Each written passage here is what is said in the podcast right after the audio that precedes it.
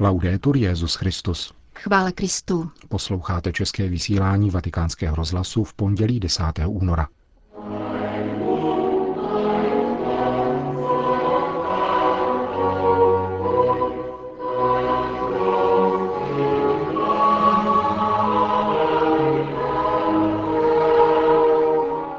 Papež dnes kázal o tajemství liturgického slavení Eucharistie. Můj styl nemůže být jiný než papežův, říká vatikánský státní sekretář arcibiskup Parolín v rozhovoru pro deník Avenire, který vám přiblížíme.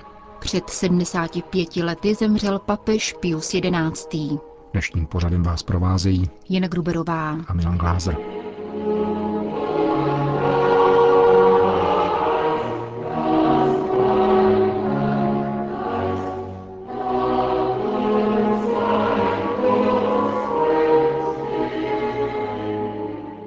Zprávy vatikánského rozhlasu. Znovu objevit smysl pro posvátno, tajemství reálné přítomnosti Boží ve mši. K tomu vyzval papež František v kázání během raní Eucharistie v kapli domu svaté Marty. První dnešní čtení vypráví o Teofánii, zjevení božím, za časů krále Šalamouna, kdy se hospodin ukázal jako oblak, který naplnil chrám hospodinovou velebností. Pán, komentoval papež, mluví ke svému lidu mnoha způsoby, skrze proroky, kněze, písmo svaté. Ale v Teofánii mluví jinak než slovem. Je to přítomnost. Jiná, bližší a bezprostřední přítomnost. Je to jeho přítomnost. Toto se děje v liturgickém slavení, vysvětloval dále. Liturgická slavnost není společenská událost, krásná společenská událost. Není to shromáždění věřících ke společné modlitbě. Je to něco jiného. V liturgii je přítomen Bůh, ale je přítomen blížeji. Ve mši je totiž pánova přítomnost reálná, doslova reálná. Když slavíme mši, nekonáme nějaké znázornění poslední večeře. Není to znázornění, je to něco jiného. Vlastně to je poslední večeře. Je to opakované prožití umučení a výkupné smrti páně. Je to teofánie, Pán se zpřítomňuje na oltáři, aby se obětoval Otci ke spáse světa. Slýcháváme nebo říkáme, teď nemohu, musím jít na mši, jdu na mši. Na mši nechodíme, mše se účastníme. Účastníme se této teofánie, tajemství pánovi přítomnosti mezi námi. Jesličky, křížová cesta jsou znázorněním, vysvětloval dále papež František. Mše je však reálnou památkou, to znamená teofánií. Bůh se přibližuje a je s námi. A my se účastníme mystéria vykoupení. Bohužel, podotkl, častokrát se při mši díváme na hodinky, počítáme minuty. To není postoj, který po nás liturgie žádá. Liturgie je boží čas a boží prostor a my se máme odevzdat božímu času a prostoru, nikoli koukat na hodinky. Liturgia Liturgie znamená účast na božím tajemství, tedy nechat se přenést do tajemství a přebývat v tajemství. Jsem si například jist, že vy všichni jste sem přišli, abyste vstoupili do tajemství. Ale možná, že si někdo řekne, musí mít na mši do svaté Marty, protože do turistického okruhu návštěvy v Římě patří raní návštěva papeže ve svaté Martě. Všichni sem přicházíte a zhromažďujeme se tady, abychom vstoupili do tajemství. To je liturgie. Je to čas boží, prostor boží, oblak boží, který nás všechny prostupuje. Papež pak zavzpomínal, že jako dítě během přípravy na první svaté přijímání slyšel píseň o oltáři střeženém anděli, který ukazoval smysl boží slávy, boží prostor a boží čas. Když se během příprav přinášely hostie, říkalo se dětem, podívejte, tyto hostie nejsou ty, které budete přijímat. Tyhle ještě ničím nejsou, teprve budou proměněny. Slavit liturgii znamená mít ochotu vstoupit do božího tajemství, do jeho prostoru, do jeho času a svěřit se tomuto tajemství. Prospěje nám dnes prosit pána, aby nás všechny obdařil smyslem pro posvátno. Smyslem, který nám umožňuje chápat, že jedna věc je modlitba doma, modlitba v kostele, růženec a další krásné modlitby, křížová cesta, četba Bible. a jinou věcí je slavení Eucharistie. Ve slavení Eucharistie vstupujeme do tajemství Boha, na cestu, kterou my nemůžeme kontrolovat. Jedině On je jedinečný, On je slávou a mocí, On je vším. Prosme o tuto milost, aby nás Pán naučil vstupovat do tajemství Božího. Končil papež František dnešní ranní homílii. Vatikán. Římská kurie má být svižným a štíhlým nástrojem ve službě misijnímu poslání církve v dnešním světě, říká vatikánský státní sekretář arcibiskup Pietro Parolin v prvním obsáhlém rozhovoru, který pro italský deník Avenire připravila Stefánie Falasková. Na otázku, zda má být kůrie centrálou velení nebo kontrolním orgánem, odpovídá budoucí kardinál ani jedno, ani druhé. Stále sice existuje větší či menší riziko zneužití moci, kterou máme, avšak evangelium nás napomíná, mezi vámi tomu tak nebude. Podle těchto náročných, ale také velice osvobozujících slov se snažíme utvářet svoji činnost v římské kurii, navzdory svým omezením i pochybením.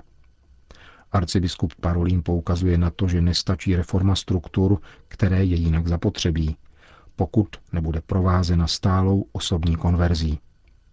Na druhé straně poznamenává, je mi upřímně líto, když se kvapným a agresivním perem načetává výlučně negativní obraz kůrie, jako by byla místem intrik a konspirací. Svatý stolec, ptá se dále Stefanie Falasková, je institucí, v níž se spojuje diplomacie a evangelizace, dialogický realismus a neústupnost při obraně principů. Není v tom protiklad? Jaký smysl by takovýto protiklad měl, odpovídá monsignor Parolin.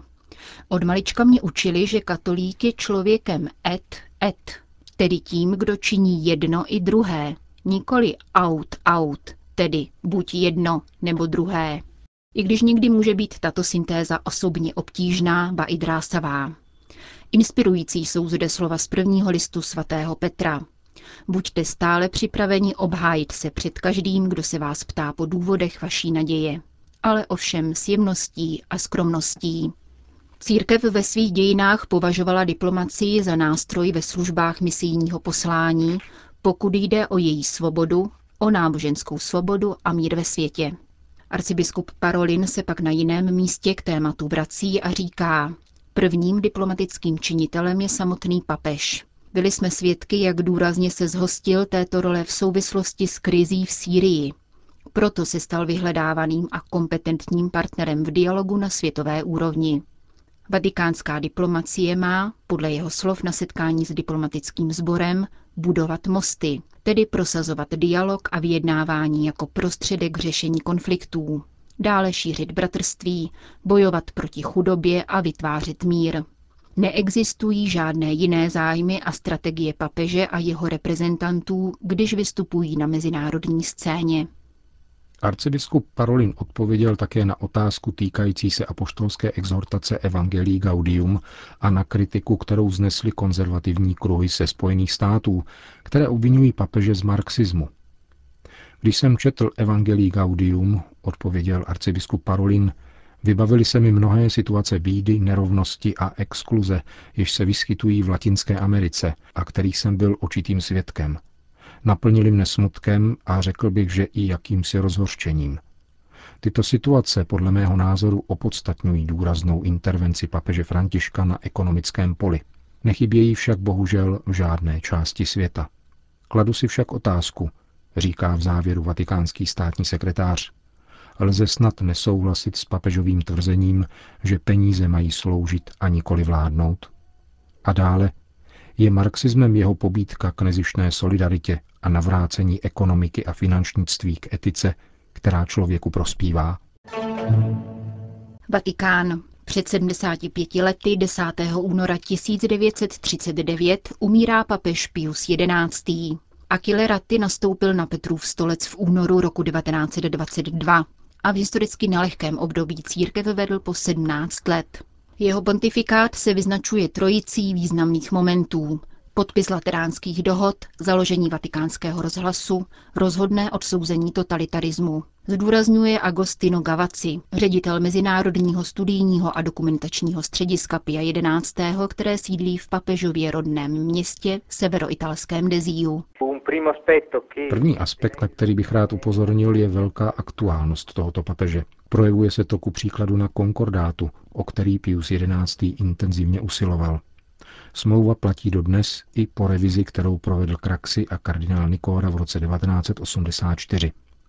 Někteří biografové Pia XI. připomínají, že už jako student semináře řekl svým přátelům, kdybych se jednou měl stát papežem, chtěl bych uzavřít mír s italským státem prostřednictvím konkordátu.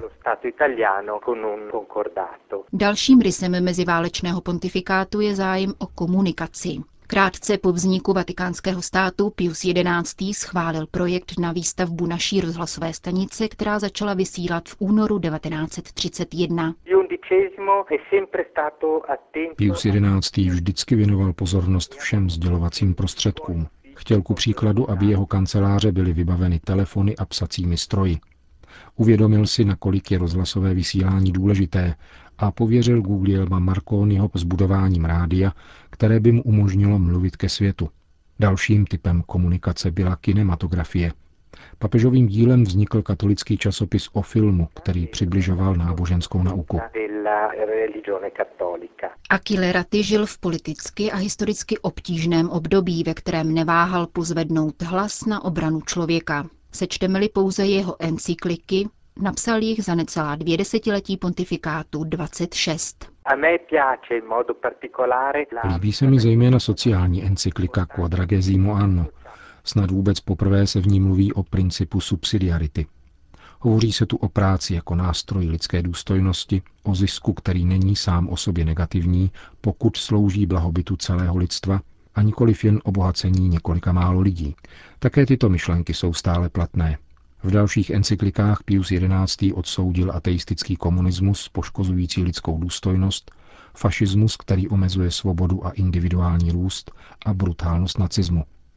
Projevil lví odvahu a zaujal rozhodný odsuzující postoj pro dobro církve a pro následovaných lidí. Rodný dům Aquila Ratiho v Deziu, necelých 20 kilometrů od Milána, dnes funguje jako muzeum lombardského papeže. Mezi obvyklými muzejními exponáty je i jedna kuriozita. Láhev vína, ročník 1938. V onom roce byl Achille Ratti nemocný a dostal darem víno z Kartága. Rozhodl se, že dvě láhve uloží stranou pro svého nástupce v druhém tisíciletí. Je zajímavé, že Pius XI. sám sebe považoval za polského biskupa, protože biskupské svěcení přijal ve Varšavské katedrále, když se měl stát apoštolským nunciem v Polsku. A papež roku 2000, který pak láhve dostal, byl Polák, Karol Vojtila. Jednu z lahví nicméně Jan Pavel II. věnoval zpětně muzeu Pia XI. Uzavírá ředitel této instituce Agostino Gavaci. Vatikán, Senegal. Drazí mladí, prosím vás, abyste se stále modlili za mír ve světě a zejména v regionu Kasamance. S těmito slovy se papež František obrátil na mladé lidi, kteří se minulý víkend sjeli do senegalského města Kaolak na území Světové dny mládeže. Papežovo poselství přečetl na místním stadionu apoštolský nuncius v Senegalu Monsignor Louis Mariano Montemayor, který mládež rovněž vyzval, aby usilovala o pokoj a smíření. Oblast Kasamance obývají převážně křesťané a byla v minulosti dějištěm občanské války. Pátých severoafrických světových dní mládeže se účastnilo zhruba 25 tisíc mladých ze sedmi senegalských diecézí a z dalších jedenácti afrických zemí. Byla přítomna rovněž delegace ze Španělska. Příští územní setkání mladých lidí bude v roce 2019 opětovně hostit Dakar, jako vůbec poprvé roku 1996, Jož arcibiskup kardinál Theodor Adrien Sar převzal kříž světových dní.